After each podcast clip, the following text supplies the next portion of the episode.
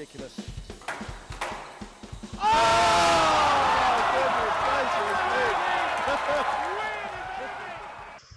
Okay, everyone, welcome to Around the Court Squash podcast. On today's show, we have an interview with the former world number two, Jenny Duncalf, who is now residing in Australia.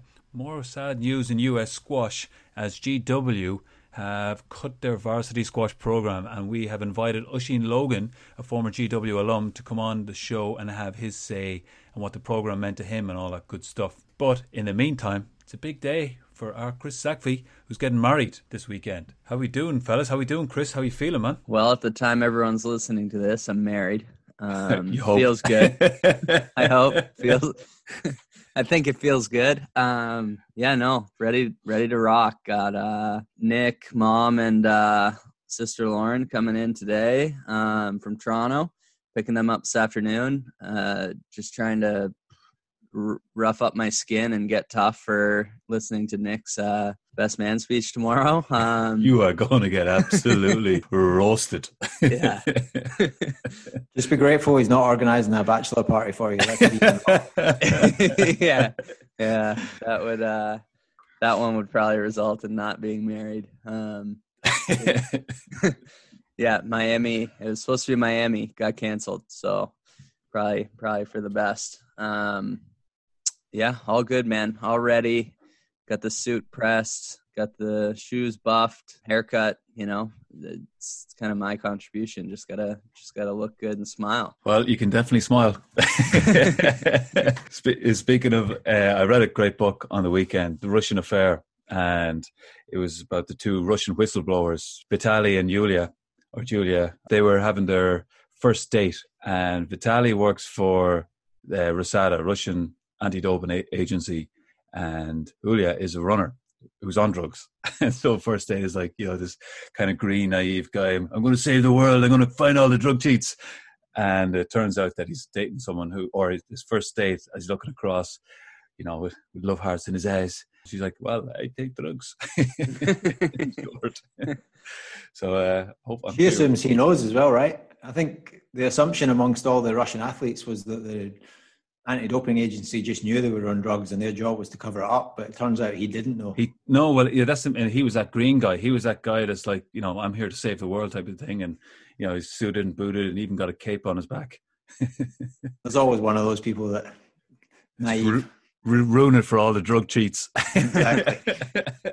he's like, how am I going to get rid of this guy? Well, it's, it's interesting you bring that up, and just relating it back to squash. I listened to a great podcast uh, again. Our big rival, Jerry Gibson. Uh, yeah, keep going, Jerry. You're doing some great work.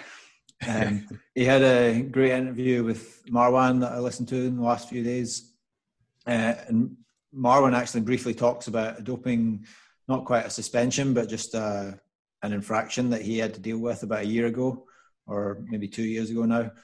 Um, and yeah, it just got me thinking that um, I think squash in some ways probably needs to do more to be a little bit more transparent because I went back and read some, some of the information that came out at the time and it's all very vague. Um, there was a statement by by World Squash who conducted the investigation that just said WSF confirms that Marwan was investigated in relation to potential breach of the WSF anti-doping rules. That investigation was concluded with a determination that a charge will not be pursued against him, nor will a sanction be imposed on him. The matter is now closed. PSA also put out a follow up statement saying similar things. And just from following other sports, particularly uh, athletics and cycling, I realise that they're two sports that have had a pretty bad history of doping in the past and probably are doing more to show a bit more transparency. But I don't see why squash can't follow the same sort of uh, protocols in terms of like if there is something like this that comes up, why not address it? Why not say exactly what happened? Was he tested? Was he was it a whereabouts failure? Was it like there's so many different potential scenarios that they could clarify, and then just explain what the what the process was, what evidence he presented to defend himself, because ultimately his reputation gets tarnished, now, regardless. Even though he's been cleared, people I think will still associate him with that and wonder what happened. Whereas there would be a great opportunity to just put it to, to bed. If WSF have to admit fault, then I don't see why they can't do that and say, look, it was our mistake. It's not anything on him. I yeah. just personally like to see a lot more transparency in the whole process and not a situation like he like he, he said on the interview with Jerry that he wasn't allowed to talk about it. And I don't think that's particularly fair on him or the sport in general. It just he means he never gets the opportunity to sort of say, "Look, I didn't really do anything wrong, and this is what happened," and we kind of move on from it. How how long did he have to take off that season? Like half a half a season, basically. While while this was all going on. No, it was more than that. He missed almost an entire season. So this statement was published in March, end of March of 2019. I think he was out from about June of 2018 because oh, wow. he pulled so, out of the World Tour finals that were due to be held in Dubai. That's right, yeah. So there, there could be there could be a chance that basically he had served his sentence in the waiting period, right? Like he he missed a season, it's almost a season suspension at that point. Um, just thinking, you know, they could have said, you know, he's served his served his time. But yeah, yeah it, it does it does kind of stink for both sides and for people following the sport that we'll just never know. It probably stinks a little bit more for Marwan, just in the sense that they obviously they didn't. He wasn't uh, like there was nothing to sort of say he was officially suspended, like for doing anything wrong. It was like suspension pending investigation. To take nine, ten months to investigate and then come out, oh, well, that's actually, we found nothing wrong here, let's move on. And yet for that whole nine months, Marwan has to deal with the stress of not competing, not earning any moolah, and also, I suppose, the wonder of when he can get back playing. And I'm sure there was a financial strain there as well, not just from not earning money, but also I'm sure he had to, you know, get a defense team in, in there for to help him out. Yeah, actually talks about his legal team, and he, he actually used the same legal firm that had defended Maria Sharapova in her previous uh, doping violation, and also Chris Froome. So, again, pretty high level experts in terms of anti doping violations. But as you say, Arthur, my first thought is if he's been cleared, give him the opportunity to state what happened because this whole suggestion that, oh, he can't talk about it only harms his reputation in my book. Agreed, yeah. That's tough. There's been some updates from the uh, Goffey and the tour on a few more concrete things than he told us in terms of what's going to happen to get back on uh, tournaments. Yeah, the same podcast with Jerry Gibson. Um, again, really interesting listening to what he had to say. It's been sort of five or six weeks since we spoke to him on the show, and a lot has changed, obviously, with um, updates around the world on coronavirus and I think when he spoke to us, he was hoping to get the tour back up and running by August, but obviously that's unlikely. But what they have said now is that they're going to start sanctioning uh, satellite level events from the 27th of September. Um, oh, sorry, 27th of August, and then they're going to start sanctioning challenger events from the 10th of September, and they'll have ranking points available. They've modified the ranking system a li- little bit um, just a, a, fairly minor change, I would say, but it's something that I don't think will make a huge difference to the players in terms of the ranking. Um, it's essentially designed designed to not penalise people that decide that they don't want to play in these events, either because they can't travel outside their country or they just don't feel safe. Um, they feel that this system will better protect those players, but the, the main headline is that they're hoping to get a number of sort of world tour events um, up and running by sort of mid to late September. They've not announced dates as yet that I'm aware of, um, but they're hoping to run a pilot event in Manchester. Uh, and then they've also uh, listed the following events that they're hoping to run before the end of the year as full ranking events, including uh, Manchester Open, uh, British Open, World Tour Finals, Egyptian Open, Qatar Classic for the men, El Gouna for men and women, Hong Kong Open, Black Ball Open. So yeah, I mean, if, oh, oh, that goes oh, ahead, Squash TV, here we go, bro. we could have a real treat on our hands, Squash TV, over the next three or four months, or certainly in the next five or six months. I wonder, would they have any gambling involved?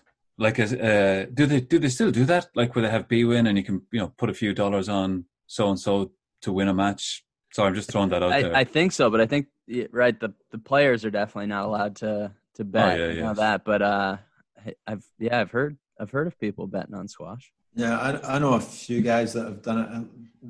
A friend of mine, Lyle Patterson, once made a reasonable amount of money betting on some squash back in the day. um, Nice. Betting on uh, it was like a BSPA series that they were trialing that was being funded by I remember that. I played in those. yeah They were like ridiculous. It was uh, two day events, and you'd play four matches, and the, so the slot, the time slots were eight, nine, ten, and eleven. So eight person draws, and so they always took the highest eight ranked players uh, for each one, and they turned they turned it into it was like a mini tour because then the best eight, say they had ten events, uh, that could not that might not be correct, but it could be. I think it was about six events because I, I played one of them I played four ice, but uh, it was amazing. It was great money as well, and couple that with your summer training. You know, not only are you getting like these video recordings of matches against quality players on a weekly basis, you're getting some nice sort of Johnny Cash in the skyrocket, and it was it was great. That was that was a good summer. Uh, they also did betting on full PSA events for a while, but again, I'm not sure if it's still available and what sort of geographical restriction. I, I know you can't really bet on sports in the US, certainly in most states. There are some exceptions, I believe, but Yeah. I'm not completely aware. Trying to make some money, Arthur. No, no.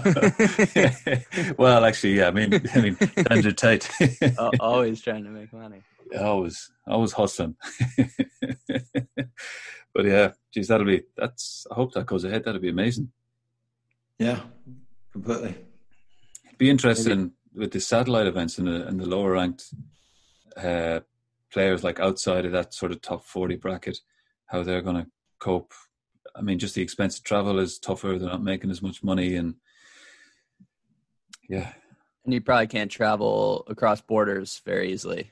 Um, They t- Yeah. actually talk about that in the the sort of release that they put out, saying a lot of the satellite and challenger events might be restricted to either domestic or what they've referred to as local. So Yeah. it might be different tours running in different parts of the world, um, just to avoid international travel or to minimise the risk for people.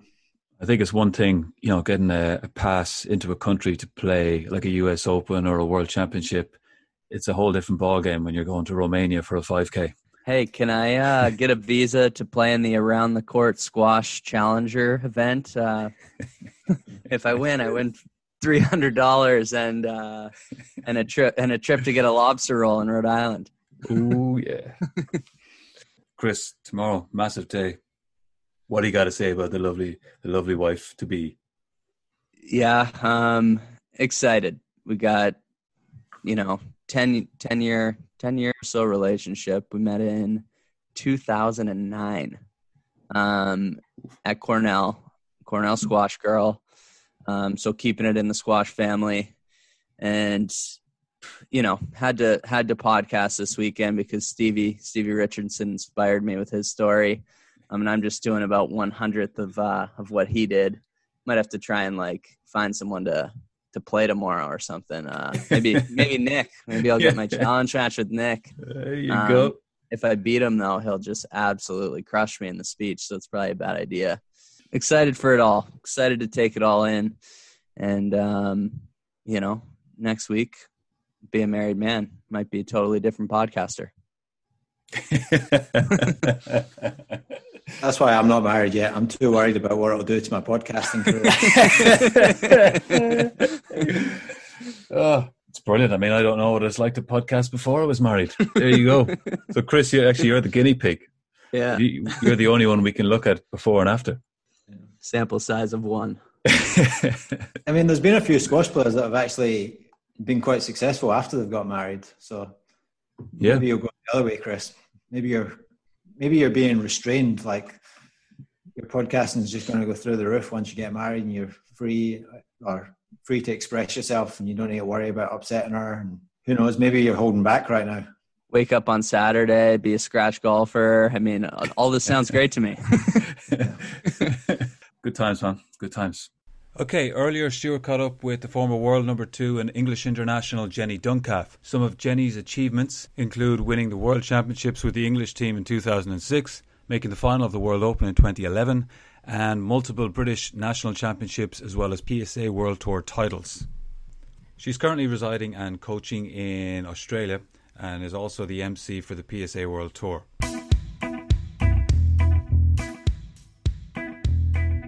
You obviously retired a year ago at the British Open, so what's your reflections been on that? Are you, you pleased with, with when you stepped away from the game and what have you been up to since? Yeah, I'm. I was very pleased actually in terms of the event I retired at and who I played. I was a bit worried because my form had been slightly dodgy to say the least. Uh, so it was kind of nice to play on a glass court. Uh, I wasn't that confident of the first round. I was playing Rohan El Arabi. Well, I think she, she, was world junior champion at the time, and, and I'd lost her a couple of times before. But they're all on back courts, and I like to think I was better better on the glass court. But I never got to play on glass court so much once my ranking dropped.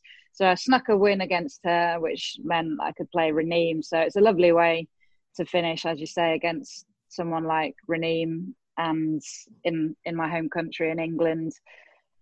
And yeah, it was it's been good actually. I'm, I'm really enjoying retirement. I didn't realize you're always slightly apprehensive of how you might feel, or I was anyway. And yeah, since retiring, it was it wasn't like I'd been stressed or felt stressed throughout my career or the back end of my career, but just you don't know, there's like your shoulders kind of drop and you can relax a bit and you don't have to train every day, which is nice.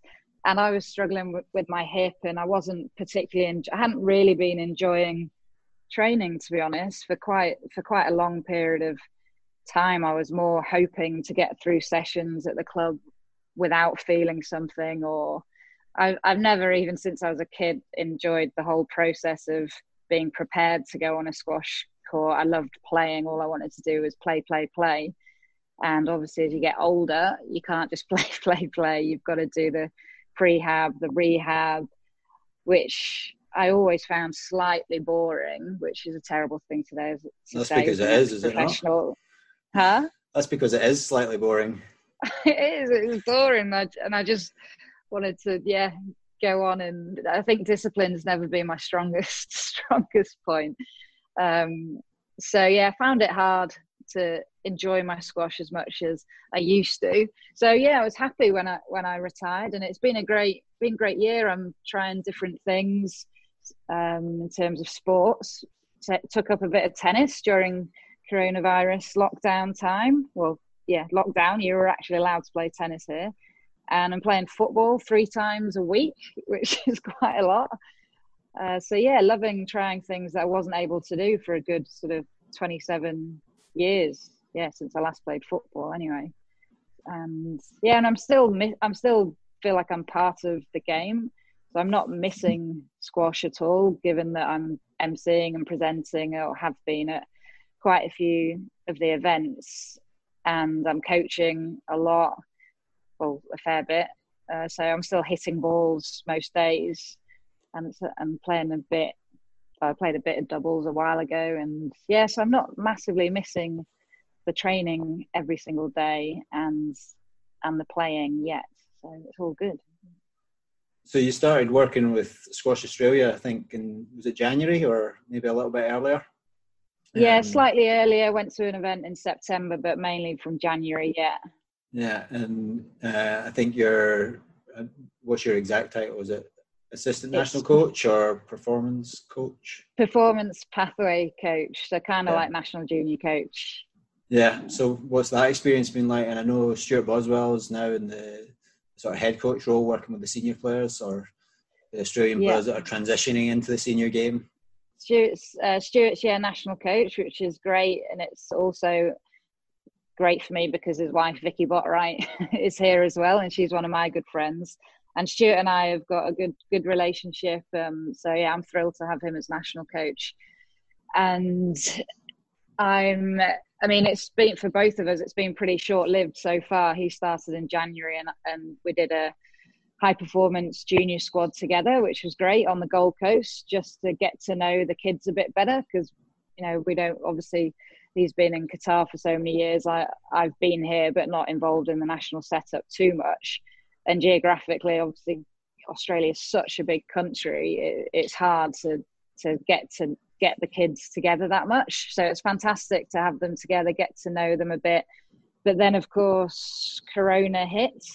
So I was sort of my role was paused during during that period, and it's just literally starting again now. Um, so we're, we're, I'm really keen to get to get involved, and it's a shame that the World Juniors that was due this month was cancelled.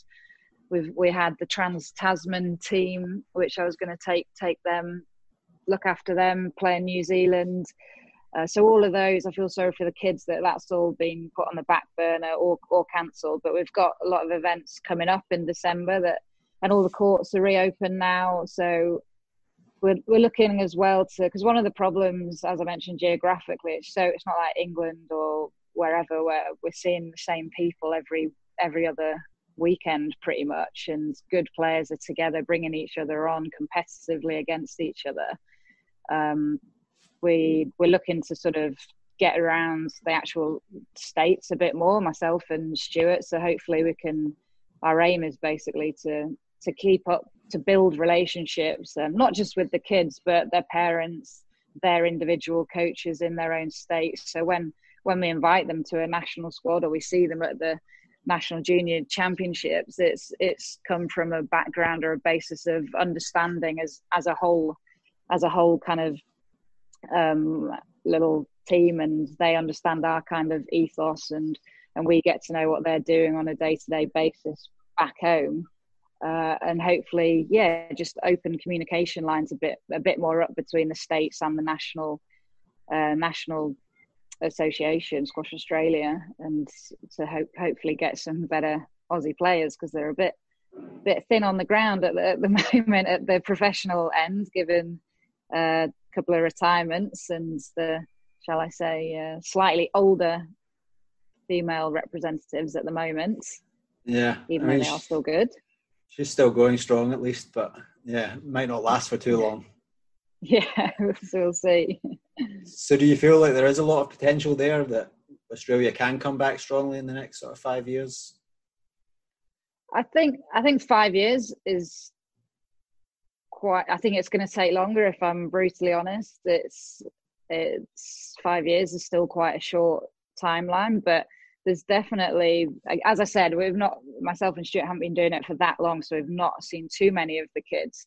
Uh, but there's definitely potential out there. It's just trying to create an environment that they can tap into more often than they have done it in the past, uh, and also make them realise that it is a possibility to to become a professional squash player and to get more kids playing. I think that's a, that's a big problem over here. There's not that many kids playing, uh, whether that's you know due to climate or opportunities of other sports, um, outdoor sports and stuff. But we need to get more kids playing, and then, but and then, yeah, there is potential though. There's definitely some good kids, kids out there, and it's exciting as well to to try and sort of in the role that I am at the moment. It's trying to kind of not be negative about the state of, of Australia squash at the moment, but you know try and inspire them a little bit and tell them that it is that you know it is a, an option to, to become a really good player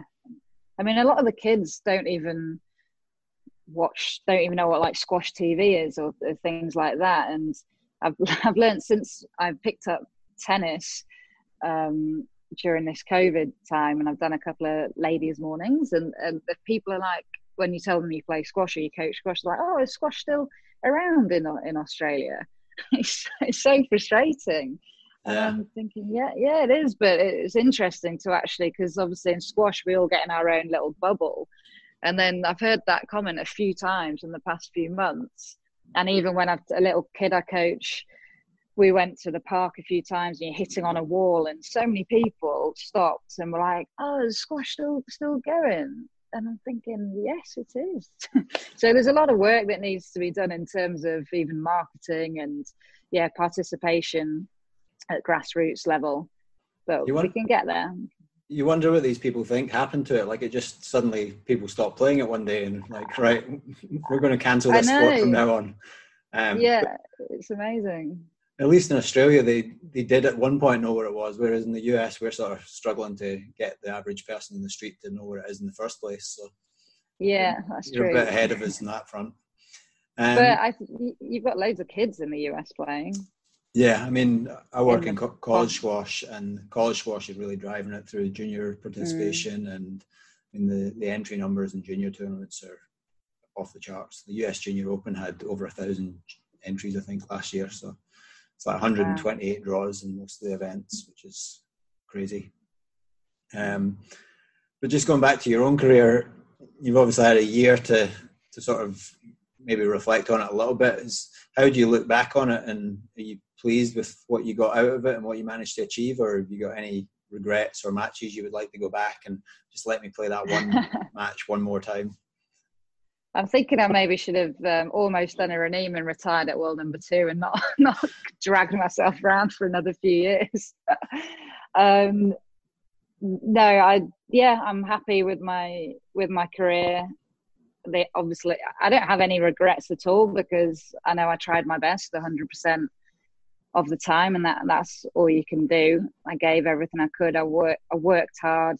Um, so I've did as best as I could, and that's so I'm I'm quite happy with that. I'd have loved to, of course, win a British Open or a World Open or a Commonwealth Games gold medal.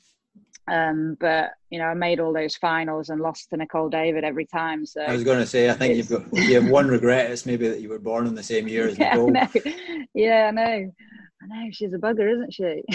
Yeah. no, I'm. I'm. I mean, I've asked, been asked it a million times about Nicol, but it's it's kind of a bit of a privilege at the same time to have been in in the exact same era as one of the best, if not the best, that's that's been. So yeah, I've absolutely loved my career. And if I'd have, you know, been told as a ten year old once I wasn't allowed to play football anymore that you could, you know, spend your life as a job. It never felt like a job until the last few years, maybe.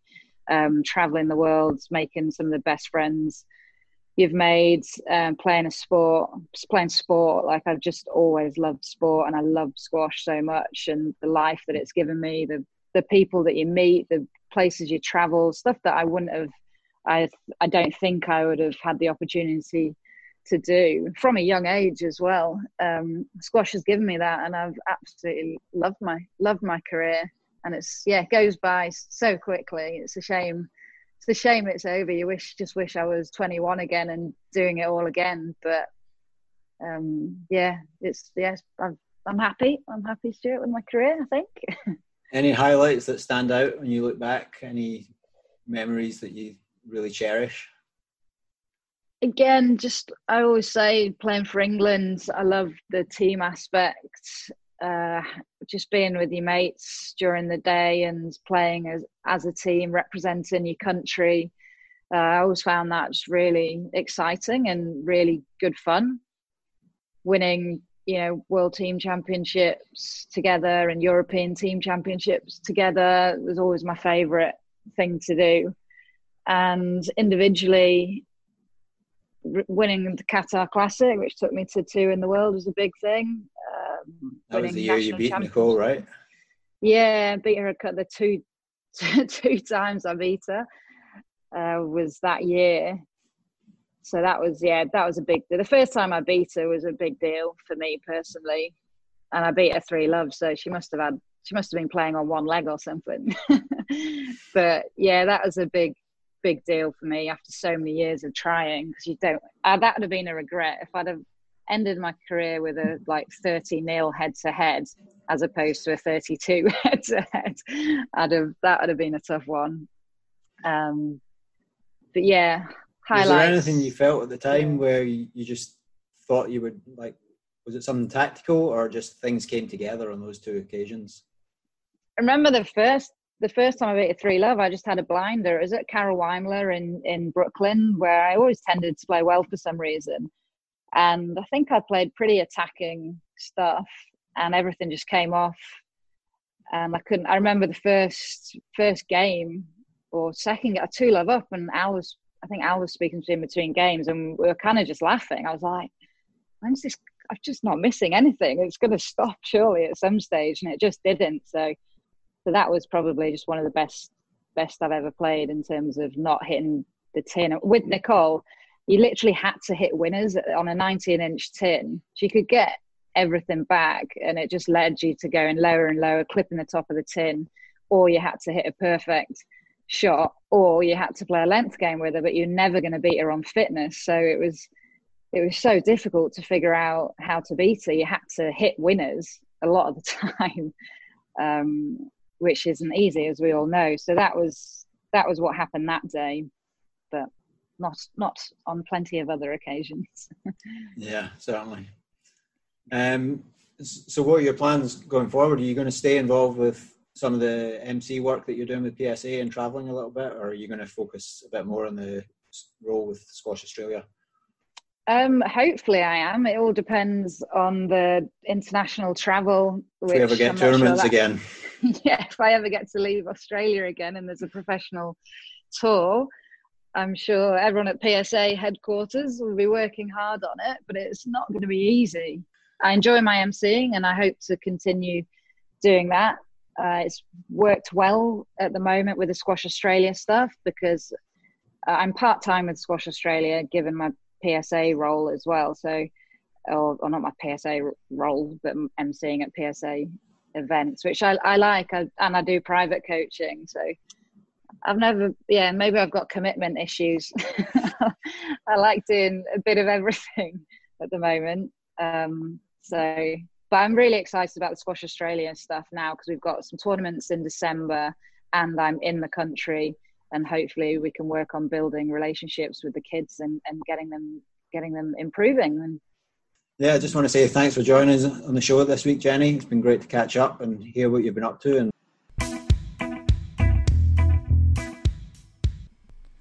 nice one, awesome stuff there. Okay, more bad news for college squash here over in the US when GW just announced that they would be cutting squash from the varsity program. Upon hearing this news, I caught up with Oisín Logan, a former GW squash player who played number two and sometimes won for the team, and was also a captain and part of the team that won the Hoehn Cup in 2018. Oisín talks about the programme, what it meant to him, the experiences and friendships that he made whilst he was part of the team at GW Squash, and also how his experience at GW Squash helped him grow as both a person and a squash player. A great bloke, a great team player, he is also a little bit of a fashion icon and can be seen all around Dublin wearing trousers that are a little bit too short for him with squeaky clean, fresh white socks, complemented with a lovely pair of shiny shoes. Okay, Oisín Logan, everyone. Uh, okay, next guest on Around the Court Squash Squash podcast. uh, Oisín Logan, he had a uh, you know pretty stellar junior career, which was topped by the most successful junior Irish team to ever compete at a World Junior Championships in 2014, where he and his compadres finished number seven. His compadres of David Ryan, Mikhail Craig, Nikita Galevsky all went to the US to for college squash. Oisín is also a former GW alum. Number one Oisín at one point? Or for all four years? Um, a couple of games, predominantly number two across the years with, with different number ones ahead of me. Well, there you go. Well, thanks for coming on, Oisín. How you doing, man? Yeah, brilliant. Thanks very much for having me on. I've uh, I've listened to pretty much all all the podcasts before this, and special shout out to Stevie. Uh, I thought his his two, his two interviews were brilliant as as always. Oh, what a what a legend! Oh, incredible! I've had the I've had the honor of rooming with them twice now for for two separate Irish teams. So it's uh, I know I know I'm inside out now at this stage. Let's just leave it at that. We don't we, yeah. we don't need to know yeah. any more details. yeah, but let people let people infer that how they want. well, I know Stevie well a very very long time as well. What a guy! What a guy! Um, so tell us, Oisín. First of all, you know one of the main reasons we wanted to bring you on the show was to talk about your experience at GW as a squash player and what the program meant to you and, and how it helped you, you know, what it did for you as, as a person as well as a squash player.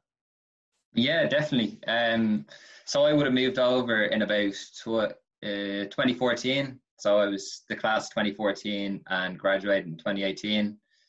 In term in terms of what it did for me, I think it it's it was 100% the, the best experience of my life, and I I don't think, unfortunately, it'll be topped by anything I do from here on out. But it was, uh, yeah, it was an it was an absolutely incredible four years. You know, getting the the chance to play with a team, but also it sort of becomes your family. Um, and it sort of squash is a really individual sport. So you don't, you might get that a couple of times a year if you're lucky enough to make the national team, but to have that on a, a sort of day to day basis and, you know, you're training, playing practice matches, which uh, sometimes don't always end up too friendly, but, you know, you're going out for food, you're going out for lunch, you're going out for dinner, you're going, uh, going to trips across across America with these people. It's you know the bond is it really does become quite special, and the people who I I would have played with in my four years over there, I I still stay in touch with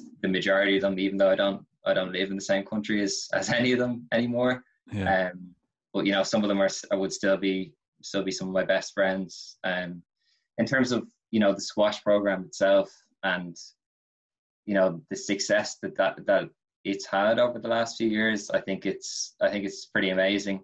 Um, before I came there, it was I think they came twentieth, and you know in the four years that I was there, my final year, we end up coming we end up coming ninth. So that's, that's right. You won the is is that the Hoehn Cup? Yeah, the Hoehn Cup. Yeah, so he won the won the B division, beating Yale for the first time ever in my in my final match that we were there. So it was you know it was an unbelievable way to go out, and I think it just showed the the trajectory that we, we had been on on the on those four years that I was there, but also the years preceding that as well. I think it was you know since Wendy took over in in 07 for the men and 2010 for the for the women, she just she just brought that program forward to no ends really, and and then that was continued from uh, from Anderson Good, who took over uh, as head coach in 2019. Who's who's done an unbelievable job himself. Uh, he, you know, as well as being the assistant coach for some of the some of the great successes we had when I was there, and then also when I left the the last two years, he also set up a Mid Atlantic squash um, conference for the schools that didn't, you know, weren't competing either in the Ivy or in the, the Liberty League. So, you know, your GWs, your Drexels, your UVAs, they had they had postseason competition play apart from nationals. So, yeah, yeah I'm not sure if that answers the question, but it was, uh, yeah, it was a, it was a, an absolutely incredible four years, and um, just it really really devastated to hear the news uh, the other day. And did you have any inclination? Was there any hint that towards the end of your time at GW that the school may make the decision to cut the program? No, not at all. I think you know we've actually recruited more in the last, I want to say, in the last four years, far more internationals anyway. And with internationals, generally comes um, some some level of financing. Um, yeah. A lot of the Americans that would have played on the GW team wouldn't have been on money, but the majority of the internationals who would have went over would have been on some sort of funding. So, you know, having half the team international when I was there, and probably even more so now, led me to believe led me to believe anyway that the program was growing rather than thinking yeah. about cutting back. Um, I got in touch with Anderson during the week, who's who's still a really really good friend of mine, and you know my heart goes out to him at the moment, but he he was saying that it's it was completely out of the blue for him as well, and then also you know for the players themselves, it's it's, it's devastating. Obviously, it was it was out of the blue. How, how did he how did he take it? How did he find out? Yeah, so he he had said that the athletic department got in touch with him in May, not with him specifically, but all the coaches saying that there might be some sort of you know budget cuts. What that looked like at the time, they had no idea. They were given no inclination as to you know what programs might be impacted or whether it's just a reduction in budget rather than you know a whole team or two teams in our case getting cut. Um, but he was he was told to join a video call with the athletic director from GW on the 31st of July, and that was that. He was told, you know, this is the decision the school is being made. Um, can you please go sort of you know cons- console the team members on your team. So really, really, really sudden news, and it was it was the same day I think that we all found out. Um, I know you texted me on that day, um, sort of asking me had I known before. I had just found out, and apparently that was when the coach and the players found out themselves as well. So yeah, in- incredibly sudden news. Brutal. And so Anderson then had to connect with all the players. I assume he would have done that at the same time and just to Yeah, so the yeah, the players were were told by the athletic director as well on a separate call. But yeah, Anderson then sort of had touch point calls with with with both the teams. Um, I guess I was was sort of in touch with with a few of them during the week and and Anderson as well. I, I guess the sort of initial reaction would really be confusion. Um, I think it's too soon to really, you know, express anything other than, you know, what am I going to do next? Um, it completely depends for them on on what year they're in. You know, if their major is offered at a different school, uh, how important squash is to them. You know, if they're considering transferring. So uh, there's a lot of factors that go into that go into a potential transfer or or a decision to stick it out. Yeah. The one thing, one good thing, is that any any player who was on financial aid have been told that they can keep their financial aid for the remainder of their time at GW if they if they choose to stay there. So there is a silver lining for current players, but I guess you know for the incoming recruits and their commits for fall 2021, with of which I'm told there there was seven or eight and some some really top level players. They yeah. now have to make a decision on okay, do I do I want to go to GW and not play squash, or am I really serious about squash and do I have to transfer somewhere else? And if so, you know, where, where best suits for me. And that's a stressful thing in itself. Like once you've come on the other side of figuring out a school or looking for a place in a team, and the coach then, okay, I want, I want you. Um, yeah. And you know, you, you get your spot. You're like, that's relief. It's like I don't, I don't need to think about this. And now all of a sudden, these, like you say, these these recruits for the fall of 21 have to go through that again yeah, especially if exactly. squash is, is on their yeah 100% and from from what it sounds like it sounds like some of the players were were really top level recruits so presumably they will want to pursue playing college squash elsewhere but i think programs are filling those spots earlier and earlier um, yeah. i think it's just the demand especially from more and more internationals wanting to go over yeah um, those spots for 2021 for the majority of programs, I would have thought are already filled. So they might need to make quite a difficult decision on do they want to take a gap year and then go through that recruiting process again next year. Yeah. And, you know, in the current state that we're in, it's a it's a really really difficult decision to make, and it's it's one I I really you know don't envy on them. Yeah, no, me neither. It's it's hard. It's funny, and even just listening to you talk about earlier on your experience at GW. Of course, all those players are going to want to play squash because it's or whatever sport anyone decides because you're you're it's your family it's your traveling length and breadth you're experiencing so many highs and lows. I'm sure there's a couple of cheeky beers thrown in there from time to time. Only after a win yeah. Oh yeah yeah i'm sure yeah. Uh, and only if you're 21 and it's bud light on yeah. But like why would you want to miss out on that? Like if you have the opportunity to do it. So i guess it's yeah it's hard. It's tough. Yeah and i think what, what another thing I'd sort of like to add is the amount of international players GW has is probably more than I'm not going to say any other program, but it'd be right up there. You know, it's 50, at least 50% of the team for the last number of years since I've been there anyway. Yeah. Um, you know, we had kids from New Zealand, Colombia, Egypt, Ireland, Jamaica, Cayman Islands, literally across the globe. And, you know, you're Amazing. coming together and you have to, you happen to become best friends with people don't, don't even really speak the same language as, as you, when you first meet them. So it's it's mad, but it's uh, it's it's yeah, it's just it's just devastating really when I when I think of you know the experiences that I had and then the experiences that some kids are going to miss out on because of this decision as well. Yeah, um, yeah, it's just it's it's really it's really tough to hear. Yeah, brutal. Well, hopefully, um, I I saw the petition on Facebook yeah, yeah. We we took a I think we took a leaf out of uh, the Brown Squash team's page and and put up a petition signed by all the alum. Um, I think the goal of it is more to raise awareness than you know trying to get any sort of decision reversed. Obviously, that'd be the ultimate goal, but how likely that is is is sort of up in the air, I'd say. But yeah, yeah. it's good just to raise awareness, get people talking about their experiences, and then you know maybe a couple of years down the line when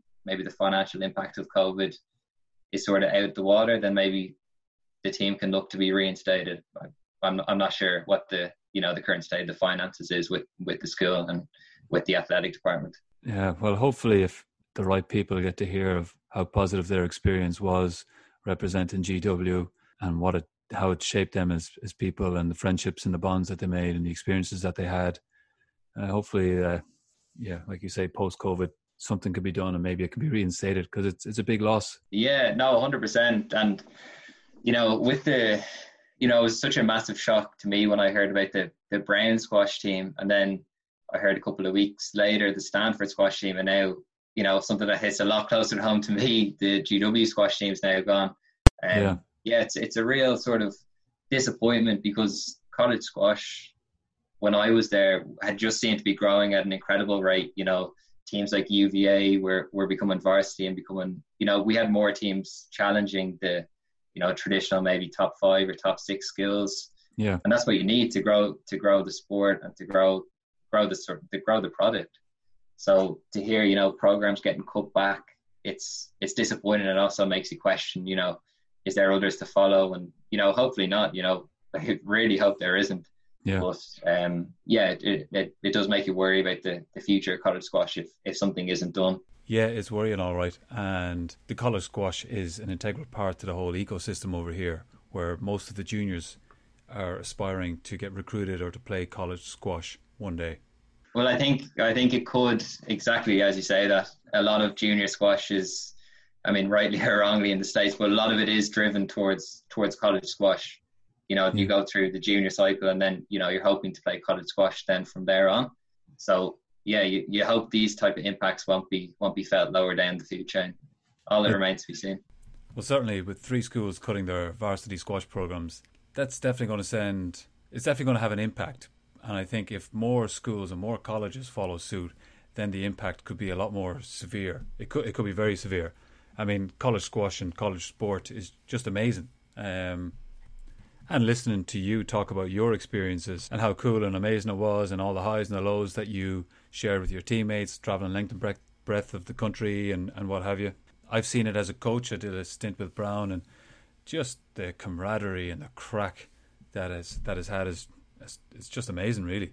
Um, it almost makes me want to roll back the clock and uh, yeah, you know, go down that route. I remember, I remember a few times you came up to DC because you were you were coaching a couple of kids. Um, That's right, yeah, in the yeah. junior squash in my, I think it was my first year or two, and I remember you always used to sort of you were so inquisitive as to like what level of access I had to physios and you know what what sort of resources can you pull on as a as a college athlete and I just remember you know a hint of jealousy in that voice of Oh man, I wish I wish you could have had that when I was playing. yeah, it would have been nice. Uh, there might have been a little bit of jealousy, but it was also I can definitely uh, say I was also really happy for you in that sense, and knowing that all the other lads from Ireland yeah, that were coming over and getting you know to have those resources as a young you know 18 year old. You're obviously you know reaping it now. You're you know you come home. You're currently three in Ireland or definitely top four, maybe even two. Just got your first cap for Ireland at, in 2019 at the European Championships, and then played at the biggest stage at the World Championships December. It's almost like a bit of a homecoming for you, wasn't it? In Washington D.C., they had the posters and banners all over the place. That he's back, he's back, Bushy Logan. Uh, yeah, I it was a it was a massive goal for me to make that team. Um, they announced it. I think they they must have announced it about a year and a half before the tournament actually happened. Because I remember thinking oh my god, that would be an unbelievable way to come back to DC. Now, I've been back before, but you know, coming back in a squash playing capacity, um, yeah, managed managed to scrape onto that team, and it was. Uh, uh no, hang on, know, hang on. Uh, just for the record, you, you, did not scrape onto that team. You were definitely, no, you were comfortably in on that team, and a, a very, very good asset. Uh, uh reg- yeah, regardless how I got into the team, anyway, it was. Who did you pay? Uh, yeah, Dave Noon you can you can contact him. Um, oh, man, huh? No, um, yeah, it was an, it was an absolutely unbelievable week. Um, I'm sure you can attest to that as well. You know, oh, yeah. great group of guys, and you know, pulling pulling on that green jersey, it it really does.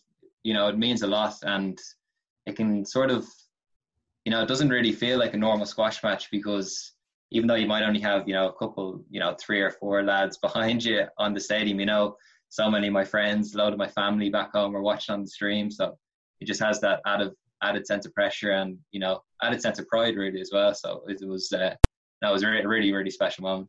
Yeah, absolutely. And you you kind of get a sense as well that all the youngsters are following the results and the old yeah. all the members at your club, all the members of all the clubs, everyone who's on like the domestic Irish tour, basically anyone involved in Irish squash would have been following results and catching the stream here and there, and you feel like you're representing squash in Ireland as well as your country, and it's you're right. Yeah, it's, it's definitely amazing. It, it is inspiring. I, yeah, I think you know, especially coming from for me having having such a strong sense of the team squash for four years, and then coming back to Ireland. Then from that, um, I moved back pretty much straight away after graduating because I I took up a job in September of 2018 when I graduated. So yeah. I didn't really have any real sense of team squash. It was all very individual up until I played for Ireland, got my first caps in in Europeans in 2019, and that was I remember just feeling, you know, uh, this is what it felt like for for four years. It was it was brilliant, you know, just even you know having the crack and you know just just gen- general just general you know t- team vibes. It was it's a lot different from just going down training by yourself, having a really individualistic mindset. Yeah. Uh, so yeah, no, it's uh, it's it's brilliant being a part of the team. So tell me this: you've got a seriously pre-COVID and in in a normal world or whatever that is, you have a pretty strict and disciplined uh, schedule from week to week. Give us an insight into what that is, and to and to what's that like, and how you can kind of continue how you were continuing to do that. Yeah, yeah. Um, I kind of, I kind of pride myself on on a bit of structure. To be honest, I actually I need it. I I'm not really one to to sort of be able to sit down even on a weekend. I really struggle to sit down or watch TV unless it's United on the box or Ireland playing. So United. I, I, yeah, you've had a yeah, tough few years, man. Yeah, I know. Yeah, for my sins. Um, no, but yeah, I I work as a, a financial consultant for EY here in Dublin. Um, so that's it's sort of about eight thirty to six, uh, Monday to Friday. But what that means is I need to fit my sort of. I try to get two sessions a day in, so I'll get up early and either go to the gym or try go for a run or whatever it might be. Uh, so I work in town and I live in the suburbs, so it does take me about forty minutes to commute in. So I'm generally getting up at about five during the week. Uh, this is pre-COVID now. Luckily, yeah. COVID has helped my sleep and my training schedule. So um, I'm about the only person that's benefiting from the thing. But yeah, so I'll get up at about five and then uh, do do what I need to do. Usually some sort of gym work or or running, and then I try to hit then every day in the evening. We have a we have a really good pool of players where where I train um, in a, a club called Sutton that's that's led by Owen Ryan, who's been there for God knows Hector was long. a pup. Yeah, yeah. yeah. He's, he's as ancient as, as the walls in those squash courts are. I'd say I'd say a good a good forty years now. Anyway, um, father of David Ryan. Anyway, if, if, if anyone or anyone knows who, who that man is, but uh, yeah, he's, absolute legend of the game. He himself. is. Yeah. To be fair, like Owen, like you say, just I think it's just worth mentioning. Yeah, he has put everything into that club and and loves the students that he coaches and you know, it's it's yeah. no surprise that the players like yourself, like his son David, now you see Connor and Sam and young lads behind him. Your brother Luke is another quality player. There's a product of that of, of that coaching structure and that and that club. It's it's amazing what he's done. Yeah, and I think I think that the most impressive thing to me is that he still has that drive.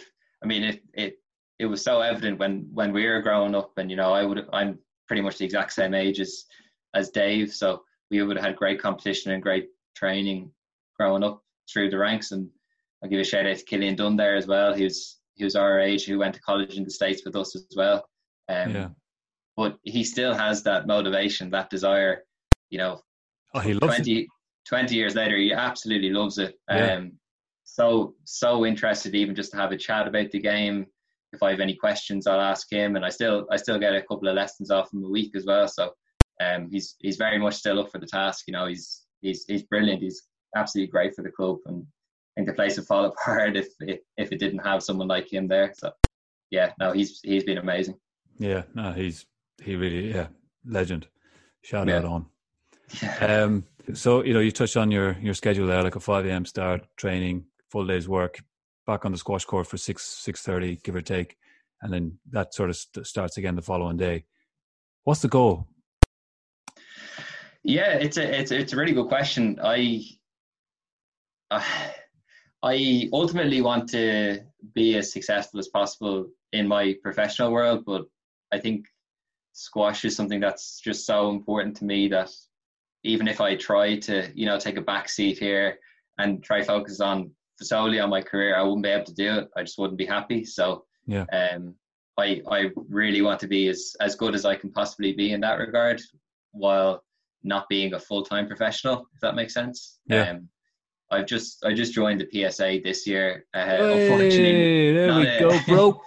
yeah, so not a not a great year to join. I haven't actually been able to make my debut at any at any tournaments, but um, I was due to go over to Scotland for my first one in March, which unfortunately got cancelled. But oh, good. yeah, so the goal is to to play a, a, couple of more of them next year and and really just see how it goes. You know, I'm I'm not going in there with with much pressure compared to some of the other guys, which I think can be quite an advantage. As I think Stevie's touched on before, when he you know represents Ireland, no one's expecting you know a big big old man to to beat them. So I, I kind of have that that try have that sort of underdog mentality and just just sort of see where it takes me. Um, yeah. I absolutely love training as well. So I, it's not a chore for me to to go and you know do two sessions a day. It's something I love. So yes, it's, uh yeah, it's just try to see how see how see how good I can be, and uh, yeah, and I'll be I'll be happy with wherever I get to. Really, great. Uh, it's a great mindset, great approach, and I've I've seen you train firsthand also been lucky enough to play uh, to play for Ireland with you. Yeah, you've got a lot going for you, big man. So uh, we wish you. But, uh, we look forward to seeing your results on the tour. it might be a while yet, but uh, yeah, hopefully, hopefully one or two start popping up soon. Yeah, yeah, yeah, big time. Well, Oisín, it's been great to have you on. Uh, thanks a million for taking the time. Great to hear the insight on GW squash program, what it meant to you, and obviously, I mean, you've come out of that program. You, you're now an international athlete, having represented your country at senior level at both the Europeans and the World Championships, the biggest stage that there is for squash. Hopefully, you know, maybe someone in GW might hear about this and, and some of the other players and the experiences and how important it was. It's it's amazing, and we obviously wish you all the best. Looking forward to seeing you on the, on the PSA tour, and hopefully, the old man behind the mic will uh, be able to you know don out the green again with you one more time before uh, Absolutely. all those Not young one more fellas. time, a few more times. I'd love um, to, man. Oh, I mean, I'm keeping in shape literally because I just love the idea of that, like Europeans, a couple of Europeans in a world. Uh, yeah, no, hundred percent. No, I, I, I, know you have a few more years in you.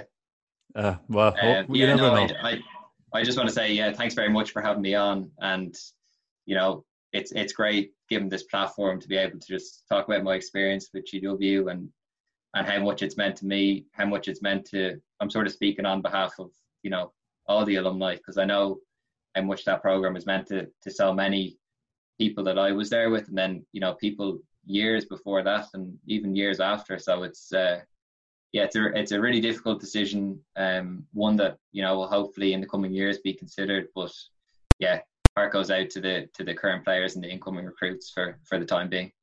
Yeah, fair play. Yeah, good man. All right, Lush. Cool. Well, uh, yeah, deadly man. Happy days. Cheers, Arthur. Okay, nice one. Uh, we'll wrap it up there. Thank you, Stuart. Thank you, Chris. And again, a massive congrats and best of luck for the big day, big man. Happy days. Thanks again to our guests, Jenny Duncalf and Oisín Logan of GW Squash. That's episode 13 in the bag. If you like what you hear, share it with your pals and uh, check us out on Facebook, Instagram, and Twitter. Nice one. We done?